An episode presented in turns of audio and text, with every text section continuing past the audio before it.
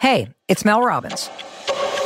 Let's cut to the chase. There is a change you want to make right now, but you're waiting to feel motivated. You don't need motivation. You've got me. You can change your life anytime you want. And when you're ready, the Mel Robbins podcast is here to help you with inspiration and simple science backed tools to help you create a better life. Listen to me, and you'll feel motivated, all right. Listen and follow the Mel Robbins podcast on Apple Podcasts, Spotify, or wherever you listen to podcasts.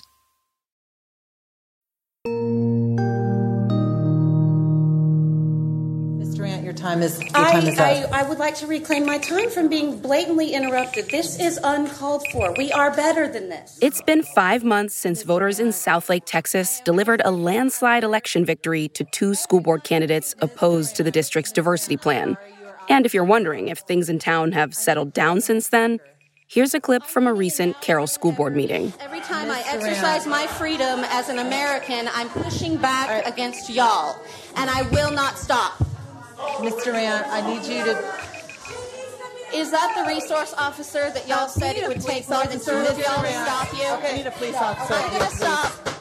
Y'all have a good night. Thank All right. you. That's the sound of a pro diversity plan speaker talking after her time was up, while diversity plan opponents shout at her from the audience. In the middle of the chaos, a black mother approaches the board to ask for help controlling the crowd. And the voice you hear calling for a police officer? a police officer. I'm gonna stop. That's conservative board member Hannah Smith, reacting to the mother who'd approached the dais. All right, we are going to take a recess at 5:40 p.m. So, not exactly on the fast track to reconciliation. And the agenda item that had everyone animated at that August board meeting And I cannot believe you want to hold a special election. Um, you, after what this town just went through. That's right, a special Okay. election. One of the Carroll school board members who'd supported the diversity plan resigned this summer and moved out of Southlake. And rather than simply appointing someone to fill out the remainder of his term, the board agreed to let voters decide. The result? This November, the city of Southlake is holding its second high stakes school board election of 2021. This time, the results will determine which side has majority control of the board. Just like in the spring, Southlake Families PAC is throwing its support and funding behind a candidate who has spoken against new diversity and inclusion programs. Our first speaker is Andrew Yeager. Can you see me and hear me, ma'am? Back in August 2020, Andrew Yeager, a white dad of three, was the very first resident called to comment before the school board voted on the diversity plan. I can hear you. Okay. I'd like to clearly communicate my passionate request to the board to reject the proposed cultural competence action plan. As Full disclosure, on Yeager is a regional ad sales director for TV stations owned by NBC Universal, the same media company behind this podcast. He didn't respond to our messages requesting an interview. It is a political agenda to fully change our great school. It's an attack on our tradition of excellence, which has been a unifying force for all Dragon students of every race, religion, and ethnicity. Diversity Plan By supporters, policing- meanwhile, My name is Stephanie Williams, and I'm running for the school board trustee, place seven. in are backing a former teacher and white mother of four named Stephanie Williams. We spoke to her by phone and asked why she supports new diversity programs at Carroll. Not to be hyperbolic, but I believe that our children's futures are at stake. Whatever it's called, whether it's just diversity training, whether it's social emotional uh, education, I do believe that we need that in our schools. I think listening to the podcast, it's clear that even the leaders in our school district aren't equipped with the skills to be able to respond appropriately in incidents of uh, racism or discrimination. And I believe strongly we need to address that. Once again, voters in Southlake will be asked to choose between these two visions and determine the future direction of the school district. On this special episode, we're going to talk with the man who set this showdown in motion, former Carroll School Board member David Almond. We'll be discussing his tumultuous tenure on the board, why he supported the district's cultural competence action plan, and why he decided to walk away before his term was finished. Every disagreement has become an argument, and every argument has become just this polarizing clash of, of cultures. But we're also going to be tracking this story beyond Southlake. We'll be talking with an embattled principal from a neighboring town and educators from across the country who've been disciplined or pressured to resign as a result of the growing national divide over the way schools teach and talk about racism. If this is happening to Matthew and his small school district in Tennessee, then damn it, it's coming to New York and LA and Chicago and St. Louis, and we should all be concerned about this movement. From NBC News, I'm Mike Hixenbaugh. I'm Antonia Hilton. And this is a special bonus episode of Southlake.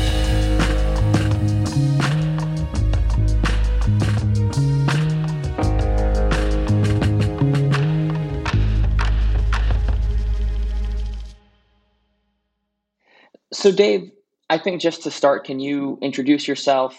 Yeah, Dave Almond, former Carroll ISD trustee, retired Air Force, military. During his military days, Dave Almond used to fly C 17s, huge cargo planes that transport troops and equipment. He was a wing commander at Andrews Air Force Base in Maryland before retiring as a colonel in 2014. That's when he and his wife moved back home to Texas and chose Southlake as the place to raise their teenage sons. My wife works as a pilot for American Airlines, and uh, just Southlake just really stands out for the the academic rigor and the uh, extracurricular opportunities. In 2017, Almond was appointed to serve on the Carroll School Board after another member stepped down. In 2019, he was elected to serve a full three-year term. That was one of the reasons to serve too, was to to give back. That three-year term was supposed to run through the spring of 2022, but this oh. summer, Almond decided to resign. His kids had both graduated, and he and his wife were ready to move into a smaller place in Dallas. The acrimony in town and the political oh, attacks against Carroll school board members were also big factors. I thought we were on a great track in the right place. You know, you second guess when and how and what we could have done different. He's part of a growing number of school board members across the country who've called it quits this year after enduring months of attacks from parents protesting anti racism programs and COVID safety measures and preventing boards from getting much done. Part of that was just just a feeling of of uh, no longer being effective too. Is kind of this this mire that we're going through, and felt like uh, I'd failed these students, and maybe you know somebody else could uh, could do better out there. As we reported the series, we tried repeatedly to get members of the Carroll School Board to talk to us. They were the ones taking the brunt of the criticism from angry parents, especially the five who voted for the CCAP. Miss Moore, you cannot shut us up. You cannot keep us quiet. Nobody has any respect for you. But those five board members were all named as defendants in the civil lawsuit filed by a mother over the diversity plan. And because of the temporary restraining order issued by a judge in the case, none of them were willing to record interviews. Now, with Almond stepping down and having been formally dropped from the lawsuit, he said he was ready to talk about his time on the board and about why he thinks the district's diversity efforts went so badly. Yeah, this uh, quick spread of false misinformation that what this plan's intent all along was to to bring critical race theory into our our schools and and uh, and convince our white students, you know, that they're bad and evil too, was was furthest from the truth. You know, what we're looking for was really to create that environment where where every student feels valued and part of the team, and nothing that was. Almond told us he didn't think the diversity plan was perfect. But he supported it because he believed students of color deserved action. He thought many of the changes proposed by the District Diversity Council and the CCAP were a good place to start. The, the leadership of this committee, they were willing to compromise they had accepted to in this draft to, to pull out the microaggression to to pull out some of the other things that were the most controversial. Again i wasn't on that committee but there's a there's another draft just sitting on the, the shelf out there that i think you know probably 90% of the community would would agree to but it, unfortunately it's still frozen with the court orders that are that are still currently uh, in in place. Almond a registered Republican, said he couldn't believe it when residents started accusing the board of trying to force a radical liberal agenda onto the town. Almond's support for the CCAP wasn't inspired by Marxism, he said. It was based on his experience in the military. I supported the plan, and, and one example of, of what success looked like to me was what I experienced with women in the military in the 90s. Back then, more women were being allowed to serve as pilots in squadrons where most of the other service members were men. Um, in that environment, uh, there was, you know, inappropriate behavior, actions uh, that that were tolerated.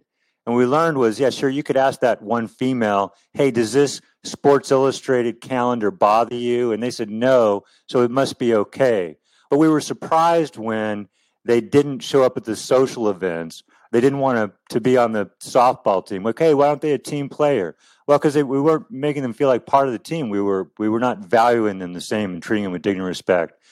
Um, we needed to learn that. We couldn't just do that with with with discipline, with a code of conduct. That would just create resentment. What we needed to do is just truly understand too what's hurtful and what makes someone not feel valued too. Almond says he saw a similar dynamic playing out in Southlake. The town had grown more diverse over the past 10 years, and many students of color and LGBTQ students didn't feel fully welcomed and supported at Carroll. As Almond put it, not part of the team. When the majority understand that, they stop that behavior and they don't tolerate it with it in that organization. And that I saw as a correlation to what that plan was really trying to do. Almond sees what's happening in Southlake as part of a bigger national shift. He says moderate voices like his are being drowned out.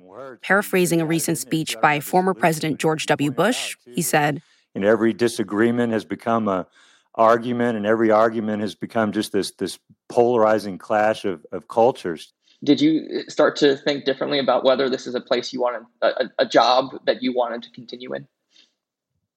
Oh yeah, I won't uh, run for public office again. I, I won't. I won't. We're deterring lots of people from wanting to serve. I think, and that's that's gonna that's gonna hurt us also. And I, you know, as for the future of Southlake, Almond says he's worried the fighting is only going to get worse. I hope I'm wrong. I, you know, I hope maybe there there uh, there's still people willing to listen. There's still a large group that that has just been uh, given misinformation too. That I think we should still keep keep uh, clarifying their concerns. I don't think it's at rock bottom, but I'm optimistic too that uh, they'll they'll someday they'll get there. Almond officially resigned from the board on July 30th. The election to determine his replacement will be held on November 2nd. But Almond isn't the only official in the Dallas Fort Worth suburbs now contemplating their future in education.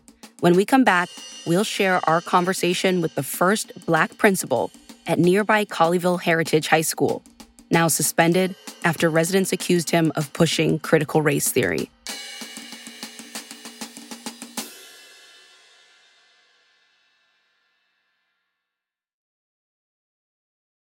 Hey, it's Mel Robbins. Let's cut to the chase. There is a change you want to make right now, but you're waiting to feel motivated. You don't need motivation. You've got me. You can change your life anytime you want. And when you're ready, the Mel Robbins podcast is here to help you with inspiration and simple science backed tools to help you create a better life. Listen to me, and you'll feel motivated, all right. Listen and follow the Mel Robbins podcast on Apple Podcasts, Spotify, or wherever you listen to podcasts.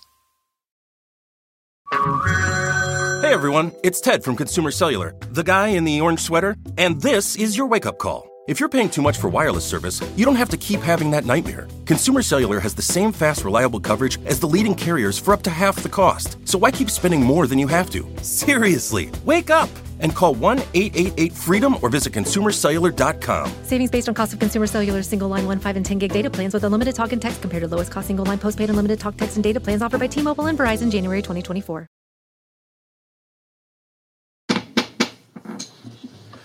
GCSD Board of Trustees uh, meeting is enter open session at 5.03 p.m. All trustees are present. On the evening of September 20th, 2021, parents in a suburban district that borders Southlake packed into their school board meeting room to defend the first ever black principal at Colleyville Heritage High School. The abysmal and racist treatment he has endured at the hands of this administration is unconscionable nothing short of a witch hunt. By going through with this, his termination, you are teaching students it's acceptable and preferable to be intolerant, hateful, and fearful of others. They were talking about Principal James Whitfield, who'd been accused by residents of forcing critical race theory onto his students. After Whitfield wrote a long social media post defending himself against the attacks, and accusing some in the community of trying to turn him into a quote, CRT boogeyman, the district suspended him. At this September 20th meeting, the Grapevine Colleyville School Board was planning to vote on whether to begin a formal process to terminate Whitfield's contract. All of the 35 residents who talked before that vote spoke in support of Whitfield, including one Grapevine resident who seemed to have been paying attention to the diversity plan fight in the town next door. What we have now is a reputation, and tonight I ask that the board begin to work to fix that reputation and foster an environment of inclusion and fairness. Um, I'm going to use Southlake as a verb. Please do not Southlake my grapevine. Thank you. Thank you Ultimately, all seven board members voted to move forward with the process to potentially fire Whitfield. Afterward, the district superintendent addressed the crowd and denied that the principal was being punished for his views on racism. This recommendation is not about Dr. Whitfield's race. It's not about critical race theory. It's not about certain individuals in our community calling for his resignation or his firing. The school district's head of human resources followed with a list of reasons why the district was recommending Whitfield's termination. Number one, she said, Whitfield had shown deficiencies in his communication with district leaders, including a few instances that were first brought to Whitfield's attention last spring. The second reason for the proposal is insubordination or failure to comply with official directives. Dr. Whitfield has diminished his effectiveness by dividing large sections of the community, by continuing to raise.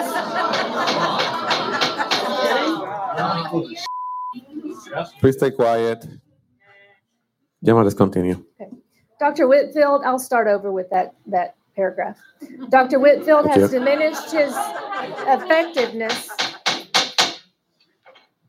by dividing large sections of the community, by continuing to raise issues of critical race theory when no one in the district administration has accused Dr. Whitfield of doing so or even discussed it with him.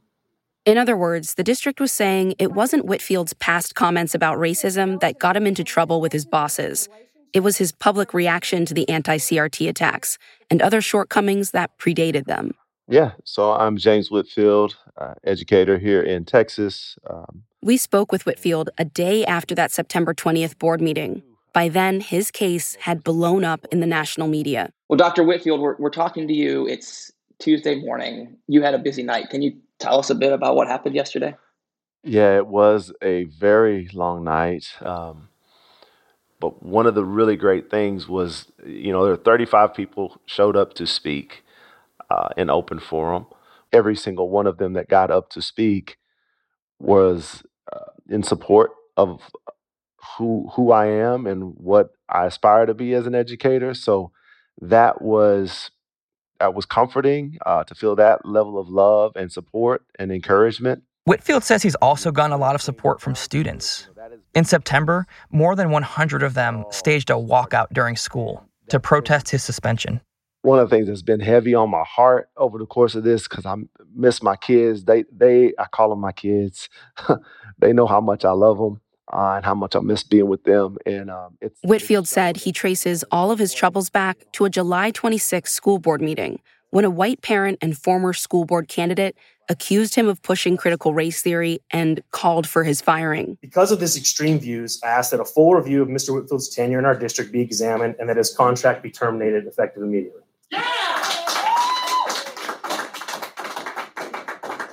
Prior to July 26th, there's there's not a mention uh, of me being put on leave, not a mention of anything non-renewal, anything like that. But after that, I was forced to defend myself, um, and when I'd ask for help, um, it would be met with some kind of, well, actually, it, the, the the gaslighting started to happen, right? Well, you're the one dividing the community. And so I believe that the district saying that it's not tied to CRT or those comments made at the board meeting, there's no way you can disconnect those things from what's happening. You know, I felt like things were going, you know, in the right direction. I had, you know, I've just been in the district for three years and promoted, you know, two times. Uh, over the course of those three years. But over the course of that year, Um, you know, I, as I said before, I knew that things would, would be coming down the pike. Um, in assuming that role and being somebody that the community, certain segments of the community, I should say, um, just weren't used to seeing people that look like me in those roles. But we know how important it is for our students of color to see people that look like them in these positions, our other students that are in, in these spaces. So often, who do they see that looks differently than them in positions, uh, even as teachers, even in the classroom? Um, and so I knew it was a big deal to assume this position in such a district and felt like we were making some headway. In a statement, a Grapevine Colleyville spokeswoman reiterated that the school district's actions against Whitfield had nothing to do with his views on racism or critical race theory, writing, quote, the decision to place Dr. Whitfield on paid administrative leave resulted from numerous deficiencies and violations on the part of Dr. Whitfield over the course of the past year. Whitfield hasn't given up hope that he could be reinstated. The school board plans to hold a hearing to allow him to defend his actions before taking a final vote on firing him, though no date has been set yet. He's hired an attorney and says he plans to keep fighting.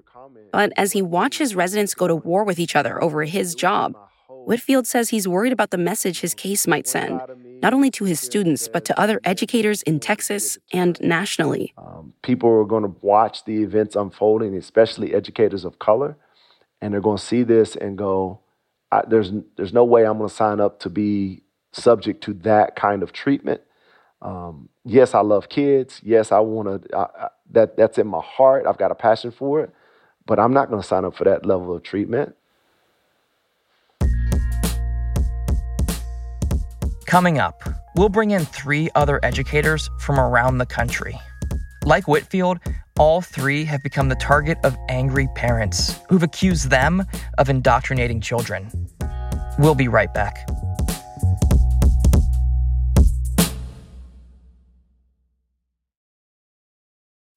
Hey, it's Mel Robbins. Let's cut to the chase. There is a change you want to make right now, but you're waiting to feel motivated. You don't need motivation. You've got me. You can change your life anytime you want. And when you're ready, the Mel Robbins podcast is here to help you with inspiration and simple science backed tools to help you create a better life. Listen to me, and you'll feel motivated, all right. Listen and follow the Mel Robbins podcast on Apple Podcasts, Spotify, or wherever you listen to podcasts. Hey everyone, it's Ted from Consumer Cellular, the guy in the orange sweater, and this is your wake up call. If you're paying too much for wireless service, you don't have to keep having that nightmare. Consumer Cellular has the same fast, reliable coverage as the leading carriers for less. And for a limited time, new customers receive their second month free when they sign up and use promo code MONTHFREE by May 31st. So why keep spending more than you have to? Seriously, wake up and call 1 888 freedom or visit consumercellular.com. Taxes, fees, and other third party charges will apply. See website for additional details. All across the nation this year, there have been reports of teachers and school administrators coming under fire for supporting anti racism programs or for teaching about the legacy of racism in America. The kind of stuff that conservatives have branded as critical race theory. My name is Matthew Hahn, and I taught uh, social studies and coached baseball in Sullivan County, Tennessee. And I am currently suspended for teaching about white privilege. In June, the Sullivan County Board of Education voted to fire Matthew Hahn, who's white, after parents complained about some of the assignments he'd given in his contemporary issues social studies class. There were a series of complaints from parents, but the one that got the most attention was when Hahn asked students to read and discuss an article by Ta-Nehisi Coates entitled The First White President, which links the history of white supremacy with the rise of President Donald Trump. I just wanted to introduce my class to, you know, one of the preeminent journalists in the United States, Ta-Nehisi Coates. School district leaders have denied Hahn's characterizations of why he was punished, saying in public statements that he was disciplined for failing to provide students with a conservative perspective to counter the Coates article and other reading assignments on racism. A district official declined to provide additional comment because Hahn is appealing his termination. I'm Brittany Hogan. I'm the former director of educational equity and diversity for the Rockwood School District. 600 miles away in Missouri, Brittany Hogan was the only black woman serving as a district wide administrator in a mostly white suburban school system called Rockwood. As the district's director of diversity, Hogan had been working with Terry Harris, her boss, and the only other black administrator, on diversity, equity, and desegregation programming. Over the past year, Terry and I have both experienced an extreme amount of racial trauma um, at the hands of community members, trolling us on social media, uh, calling my office, telling me that I'm ungodly and immoral, that my work um, was against the word of God. And Hogan says she first started to see parents publicly turning on her work after the school introduced an illustrated children's book called Ron's Big Mission about the racism faced in the 1950s by Ron McNair, the second black American to go to space. Around September of 2020, the CRT accusations started to fly, and soon a steady stream of angry parents were showing up at school board meetings. Just because I do not want critical race theory taught to my children in school does not mean that I'm a racist, damn it. And it eventually led to um, some indirect threats that were serious enough that security had to be placed outside of our homes. And so by the time um, April rolled around, I decided that I no longer wanted to stay in Rockwood, that I had to choose myself, and that leaving Rockwood would be the best thing for my not only my physical safety, but my mental health. Her old boss, Terry Harris, has also had thoughts about leaving public education this year. He told us he's sticking with it for now. Physically, I'm still in the system, but emotionally, I, have I've taken taken breaks as well. I mean, it gets to you emotionally. It gets to you from a health standpoint. I mean, it's it's a lot. It's not. We brought James Whitfield, the suspended Texas principal, into our conversation with the fired Tennessee social studies teacher and the two Rockwood administrators. Yeah, honored to be here with you guys today. We started by talking about the case that was freshest in everyone's minds the vote from the night before to move forward with a formal process to fire Whitfield.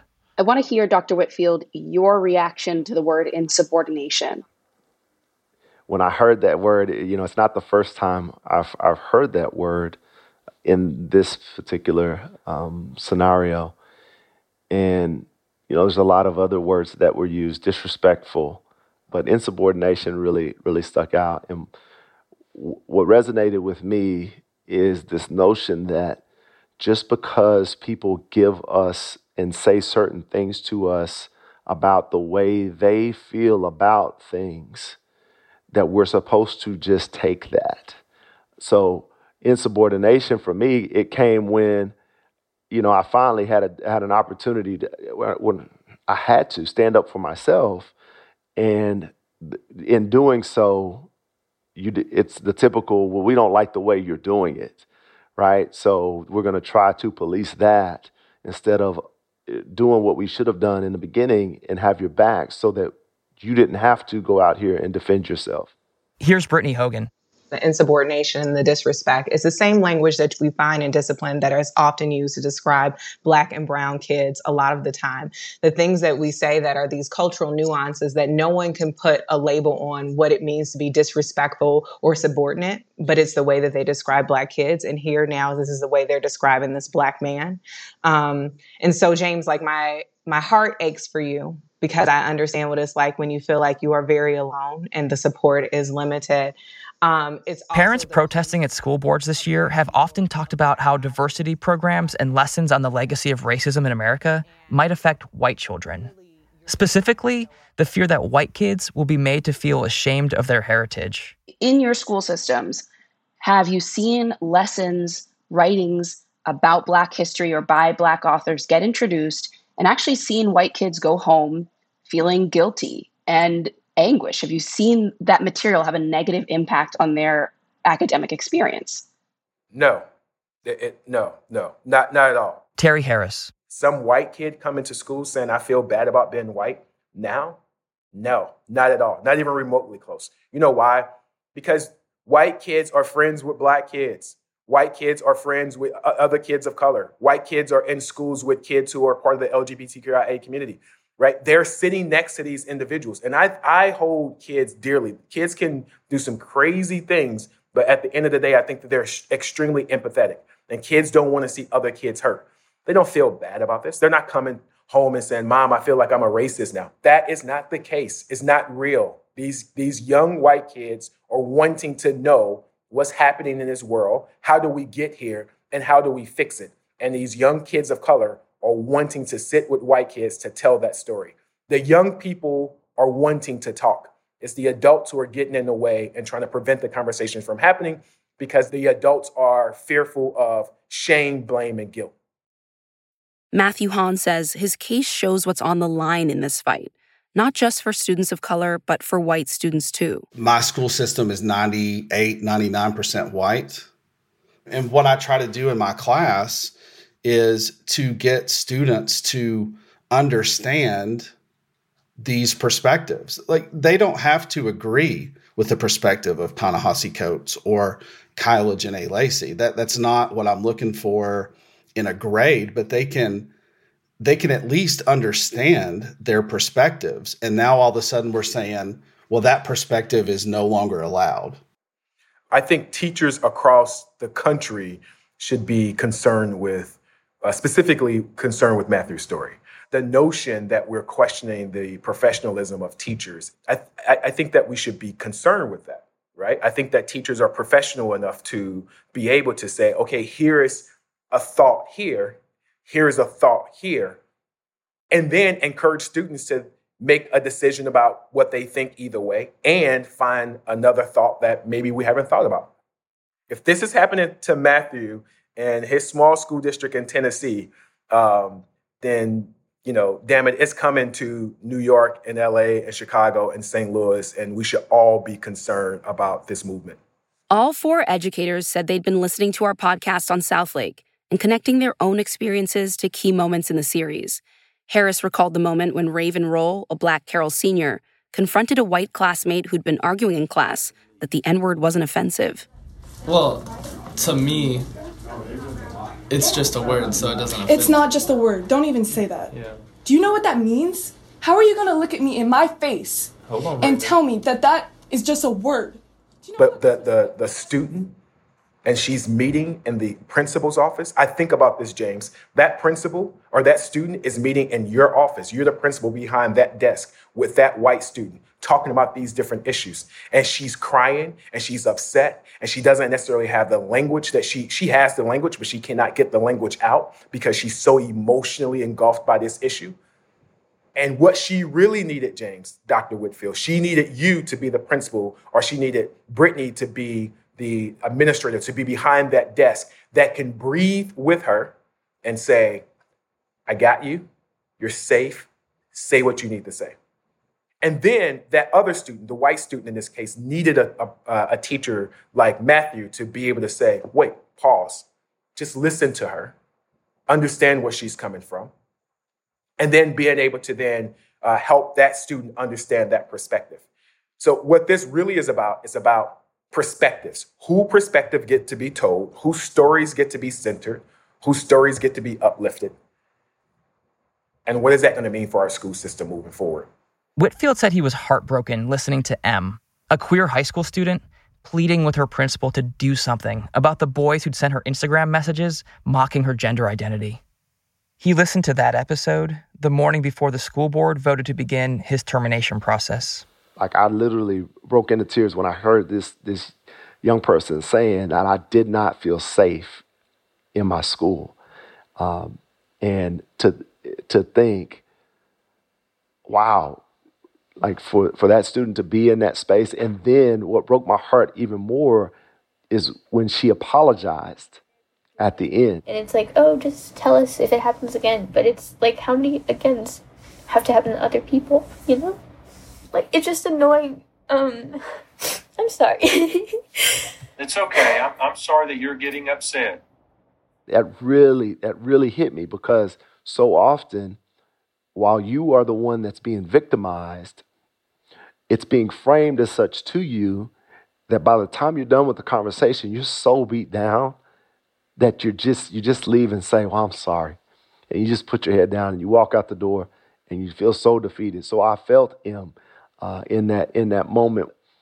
How long are we going to continue this treatment of our of our young people, this treatment of of people of color, other marginalized communities, to where they're left to be the ones walking out the door saying, I'm sorry, but essentially I'm the one that's been attacked and, and victimized in this whole situation.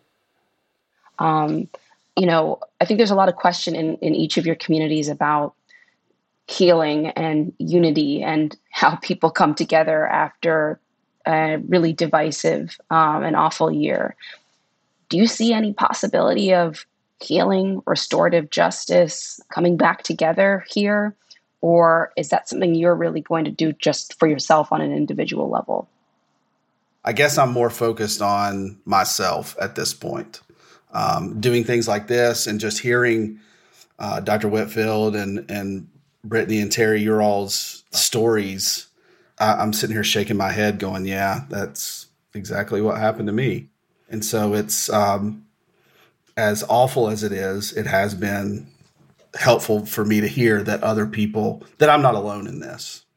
I agree with Matt. I'm in the space of doing my own healing and um, taking a pause from the traditional educational setting, but knowing that the work was always bigger than my time there at the school district, that the work continues, that I will continue, that I will continue to be a voice that speaks about these things because this work matters. And if I care about how the children are, then I have to continue to show up for them every day. Yeah, and I, I think it's the same for me uh, trying to be in this space where I take care of you know myself and my family. There's been a lot of trauma inflicted over the course of this time. So really thinking about healing uh, and unity of the o- overall community.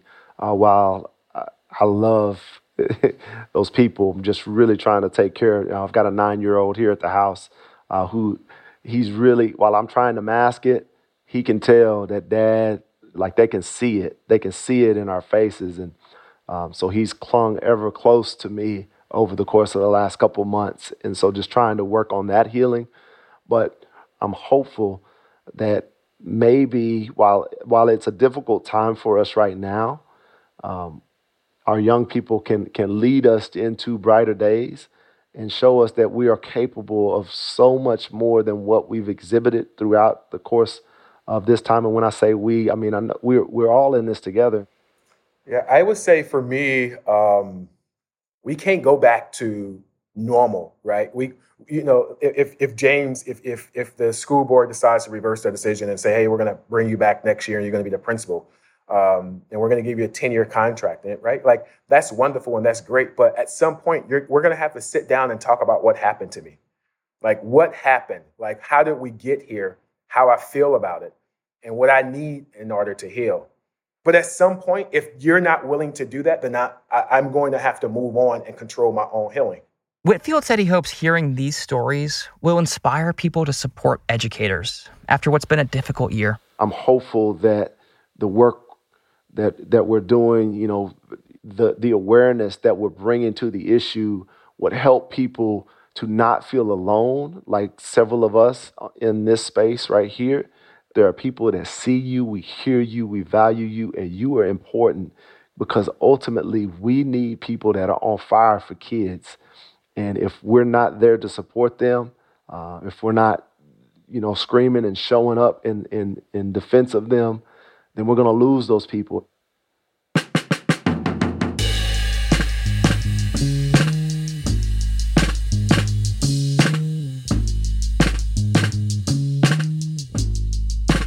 To everyone who's followed along with this series, thank you. We would love to hear what you think about the reporting to share your reactions or to tell us about what's happening at your local school board, send us an email at southlake at nbcuni.com. Southlake was written, reported, and hosted by me, Mike Hixenbaugh.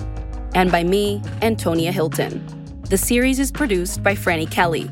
Our story editors are Julie Shapiro and Michelle Garcia. Production help and fact checking by Rachel Young. Sound design by Seth Samuel. Original music by Ali Shaheed Muhammad. Bryson Barnes is our technical director. Reid Cherlin is our executive producer. Madeleine Haeringer is our head of editorial.